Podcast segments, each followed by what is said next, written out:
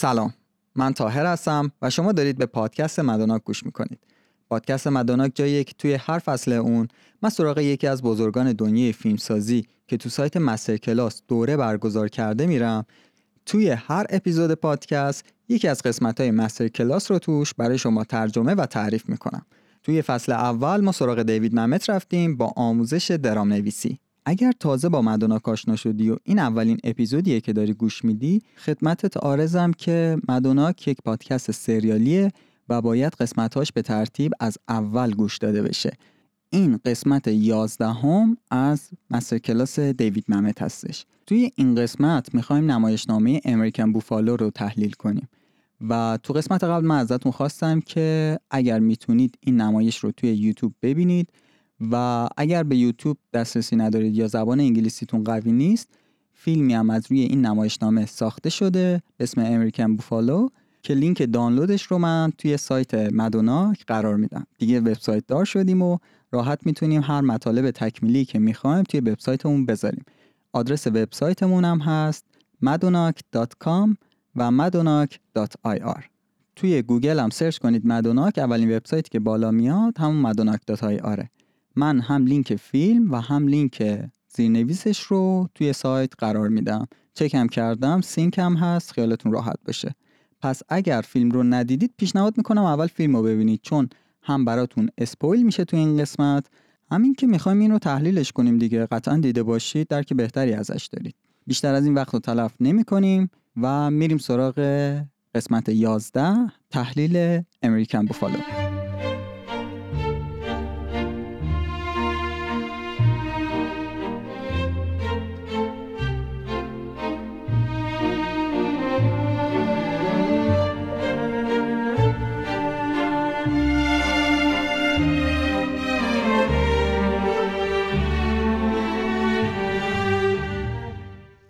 ما قرار ساختار دراماتیک امریکن بوفالو رو تحلیل کنیم و این تحلیل بر اساس چیزاییه که تا الان از دیوید ممت یاد گرفتیم.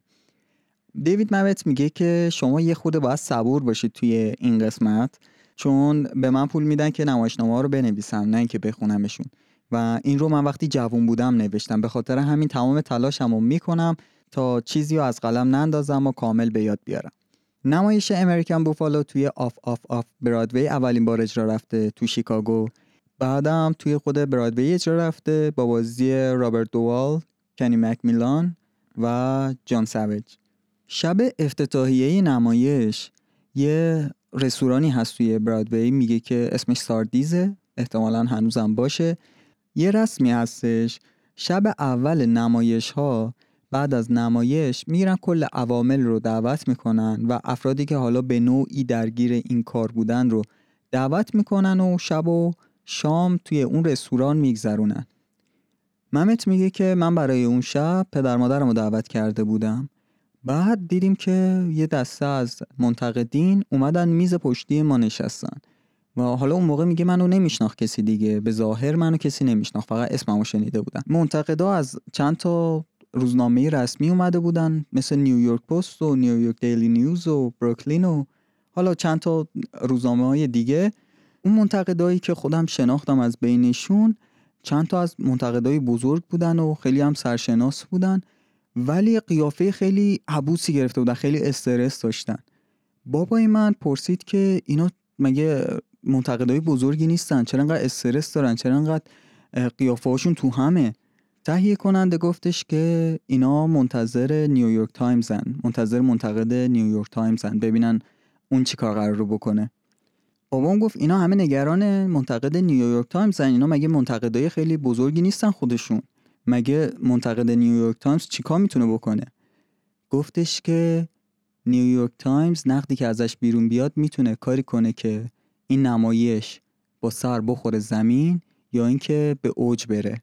میگه بابام یه مقدار رفت و خودش رو یه خود فکر کرد بعد گفت ببینم این بابایی که نقد نیویورک تایمز رو می‌نویسه چقدر درآمدشه؟ میگه گفتیم حدودا چیزی بین 35 تا 37 هزار دلار سالیانه. بعد بابام پرسید که چقدر هزینه تولید این اثر بوده؟ این کار چقدر هزینه برداشته براتون؟ گفتش که چیزی هلوش 700 هزار دلار. میگه یه بابام جا خورد و گفت دیوونه شدین؟ ممت میگه این یک جواب شیکاگویی بود به این مسئله و هر موقع من به این قضیه فکر می‌کنم درایت پدرم رو تحسین می‌کنم. از این موضوعی حاشیه که بگذریم امریکن بوفالو یه تراژدیه که توسط سه نفر بازی میشه سه تا کاراکتر داره. توی یک جانک شاپ اتفاق میفته توی یه سمساری تور اتفاق میفته و این اشخاص قصد خیلی بدی راجع به هم ندارن. کم و بیش می‌خوان به هم کمکم بکنن. ولی آخرش می‌بینیم که همه چیز رو خراب می‌کنن و جوری که خودشون هم فکرشو نمی‌کردن. و این پایان بندی هم غیرقابل تصور بود غیرقابل حدس بود و اجتناب ناپذیر بود. قهرمان داستان یه شخصی به اسم دانی که یه پسری رو به فرزن خوندگی حالا قبول کرده و یه حالت مربی طور یه حالت سرپرست رو براش داره. و این پسره که اسمش بابیه مهمترین شخصیه که این تو زندگیش داره. یه آدم خیلی تنها و بیکسیه که نزدیکترین شخص بهش این بابیه و داره سعی می‌کنه درسای زندگی بهش بده و وارد بیزنسش کنه به قول خودشون. کارشون هم دزدیه و نمایش اینجا شروع میشه که دانی داره بابی رو سرزنش می‌کنه به خاطر وظیفه‌ای که گردنش انداخته بود ولی بابی نتونسته بود از پسش بر بیاد. ازش خواسته بود مراقب یه شخصی باشه ولی بابی خیلی حواسش رو جمع نکرده بوده. کارو درست انجام نداده. و حالا داره اونو سرزنشش می‌کنه و سعی می‌کنه در حین این سرزنش بهش یاد بده که چطور باید مثل یک مرد رفتار کنه؟ یعنی داره همون درسای زندگی رو بهش میده و درسایی راجع به دزدی و اینکه باید چقدر به کارت متعهد باشی چقدر باید حواستو جمع کنی اینا رو من از تو خیابون یاد گرفتم تو هم باید اینا رو یاد بگیری و از اینجور صحبت ها دانی یک نقش پدرگونه رو داره برای بابی و مثل بقیه پدرها سعی داره بابی رو آماده کنه برای رویارویی با زندگی. در حین همین نصیحت کردن و سرزنش کردن بابی ما متوجه میشیم که بابی وظیفه داشته که از یک نفر مراقبت کنه.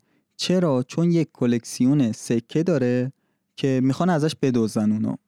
حالا یه نفر دیگه هم وارد این قضیه میشه به اسم تیچ که ضد قهرمان ماست. تیچ شغلش دزدیه. اونم مثل اینا دزده.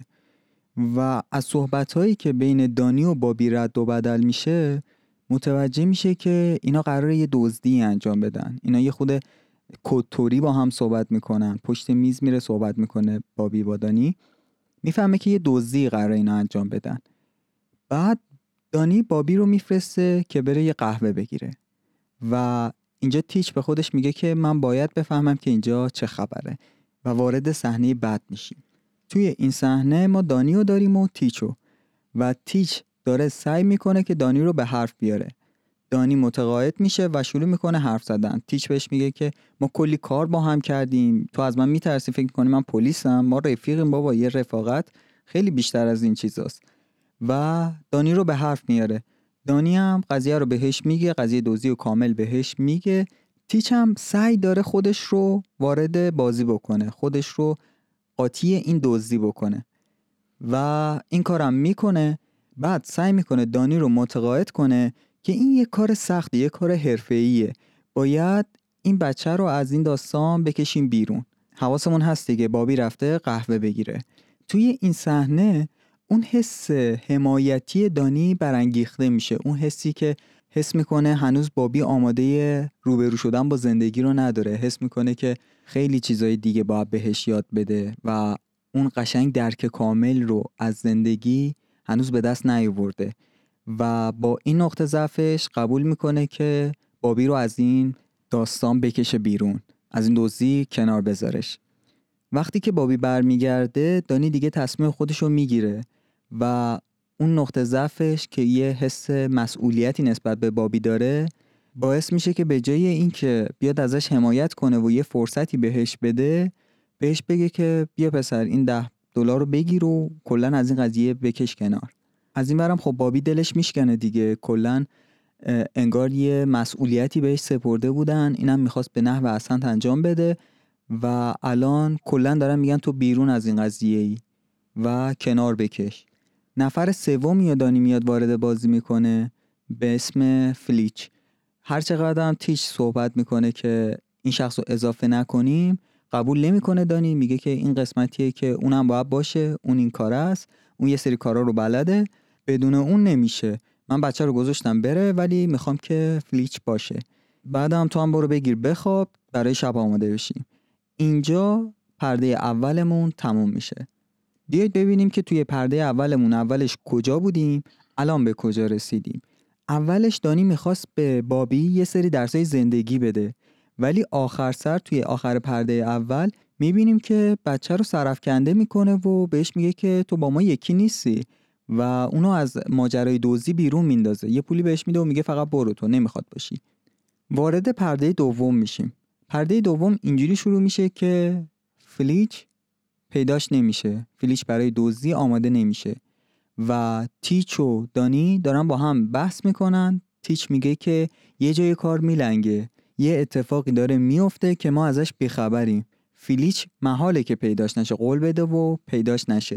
و یه جورایی هم داره فکر می‌کنه که فیلیچ داره بهشون خیانت می‌کنه. تا اینکه بابی برمیگرده. بابی برمیگرده و میگه که من از فیلیچ خبری آوردم.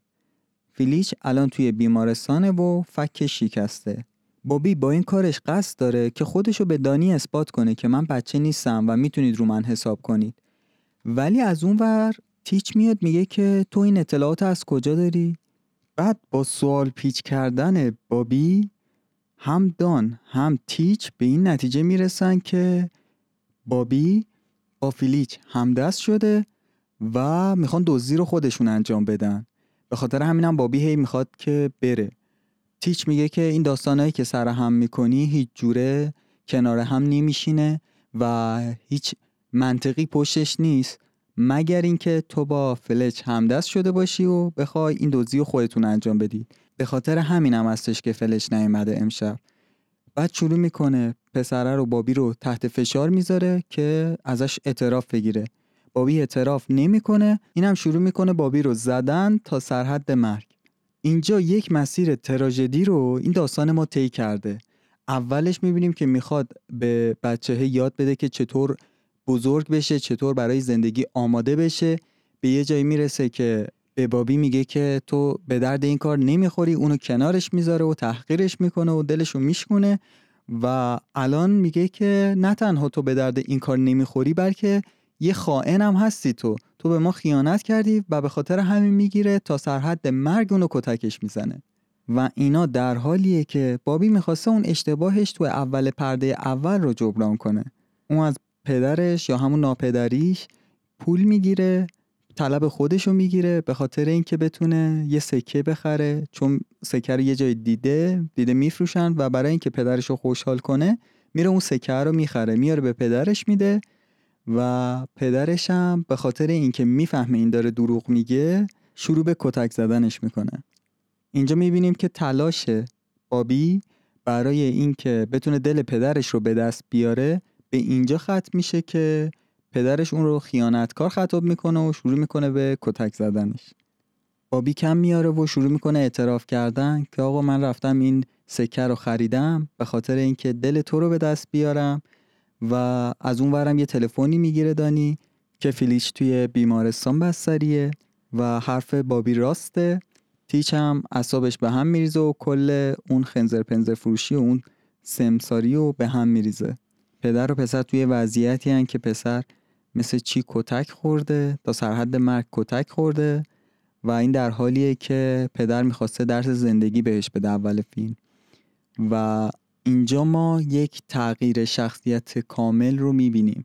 یعنی اول یه پدری رو می‌بینیم که خیلی دلسوزه خیلی نگران بچهشه ولی آخر فیلم می‌بینیم که تبدیل به یه حیولایی شده که بچهش رو خائن خطاب می‌کنه و بهش اعتماد نمی‌کنه و می‌گیره کتکش می‌زنه و بعدش دچار یک شناختی میشه. این که از خودش یه شناختی پیدا می‌کنه که داشته مثل یک حیولا رفتار می‌کرده و ممکن بوده عزیزترین کس زندگیش رو بکشه. اینجا ما متوجه میشیم که قهرمان دچار شناخت شده و دچار تغییر وضعیت شده. و وقتی که به این نقطه برسیم از اینجا می‌تونید بفهمید که نمایش تموم شده. اولش با این شروع شد که این شخص می‌خواست به بچهش یک درس مهم زندگی رو بده و آخر سر به خودش میاد می‌بینه که به خاطر اینکه بخواد یه درس بزرگ زندگی بهش بده بهترین راهی که انتخاب کرده اینه که بچهشو بکشه. این کل داستان امریکن بوفالو بود.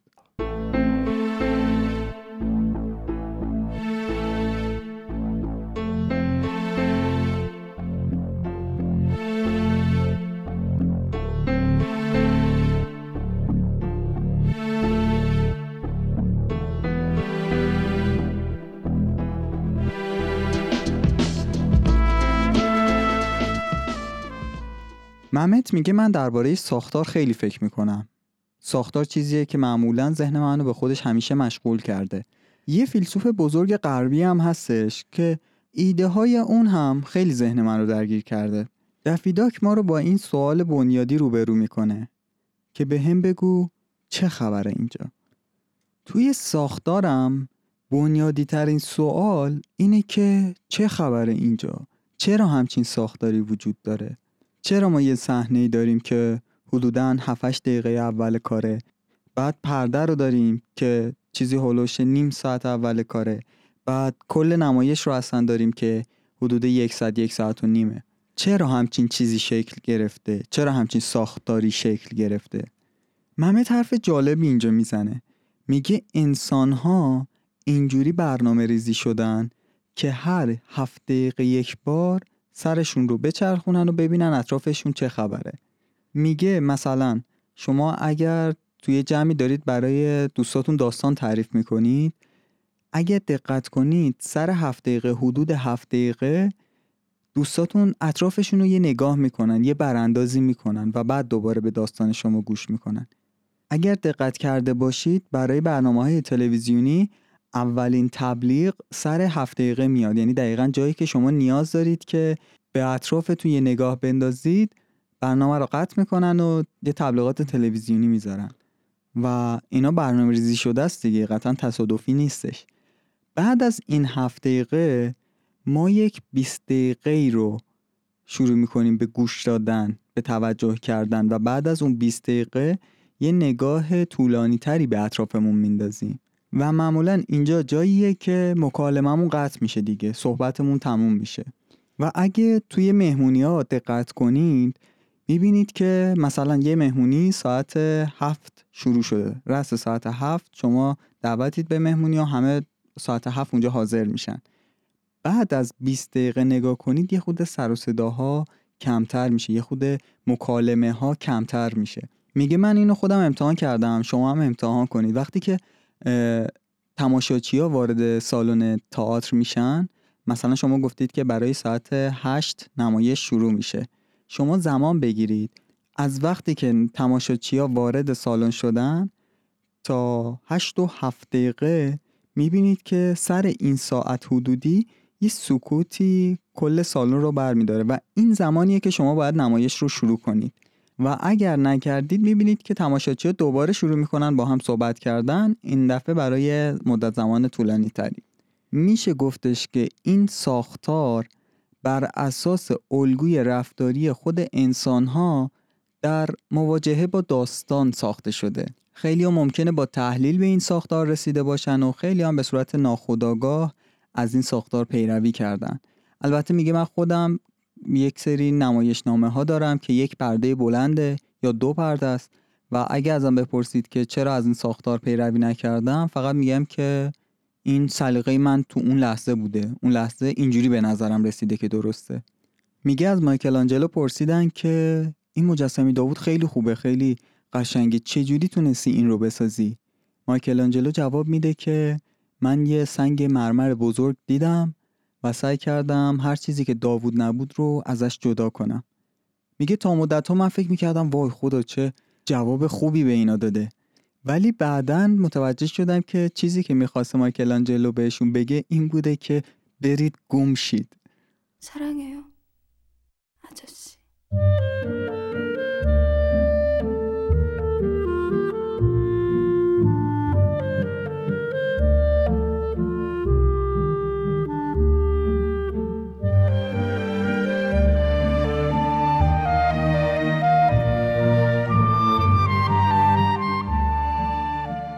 پایان قسمت 11 هم از پادکست مدونک. توی قسمت 12 راجع به فیلم گلنگری گلن راست صحبت می‌کنیم. نوشته دیوید ممت. لینک دانلود و لینک زیرنویسش رو توی وبسایتمون قرار میدم و این فیلم رو ببینید و توی قسمت بعد با هم قرار تحلیلش کنیم. البته توی این قسمت دقیقا تحلیل دیوید ممت خود روایت داستان فیلم رو یه جاهایش رو دقیق عین خود فیلم نبودش. شاید نمایشنامش با فیلمش مقدار متفاوت باشه. من نمایشنامه رو نخوندم خود نمایش هم ندیدم همون فیلمش اکتفا کردم. موسیقی هایی که توی پاساژ پادکست استفاده شد مربوط به فیلم اولد بوی بود. ممنونم که پادکست رو به دوستاتونم معرفی می‌کنید و من می‌بینم مخاطبای پادکست. هر روز بیشتر از دیروز شده و این یه قوت قلب و یه انرژی خیلی زیاده که این راه رو ادامه بدیم و مسئله کلاسای بیشتری رو ترجمه کنیم و تعریف کنیم و کلی چیز یاد بگیریم. باز هم تشکر می‌کنم. تا بعد.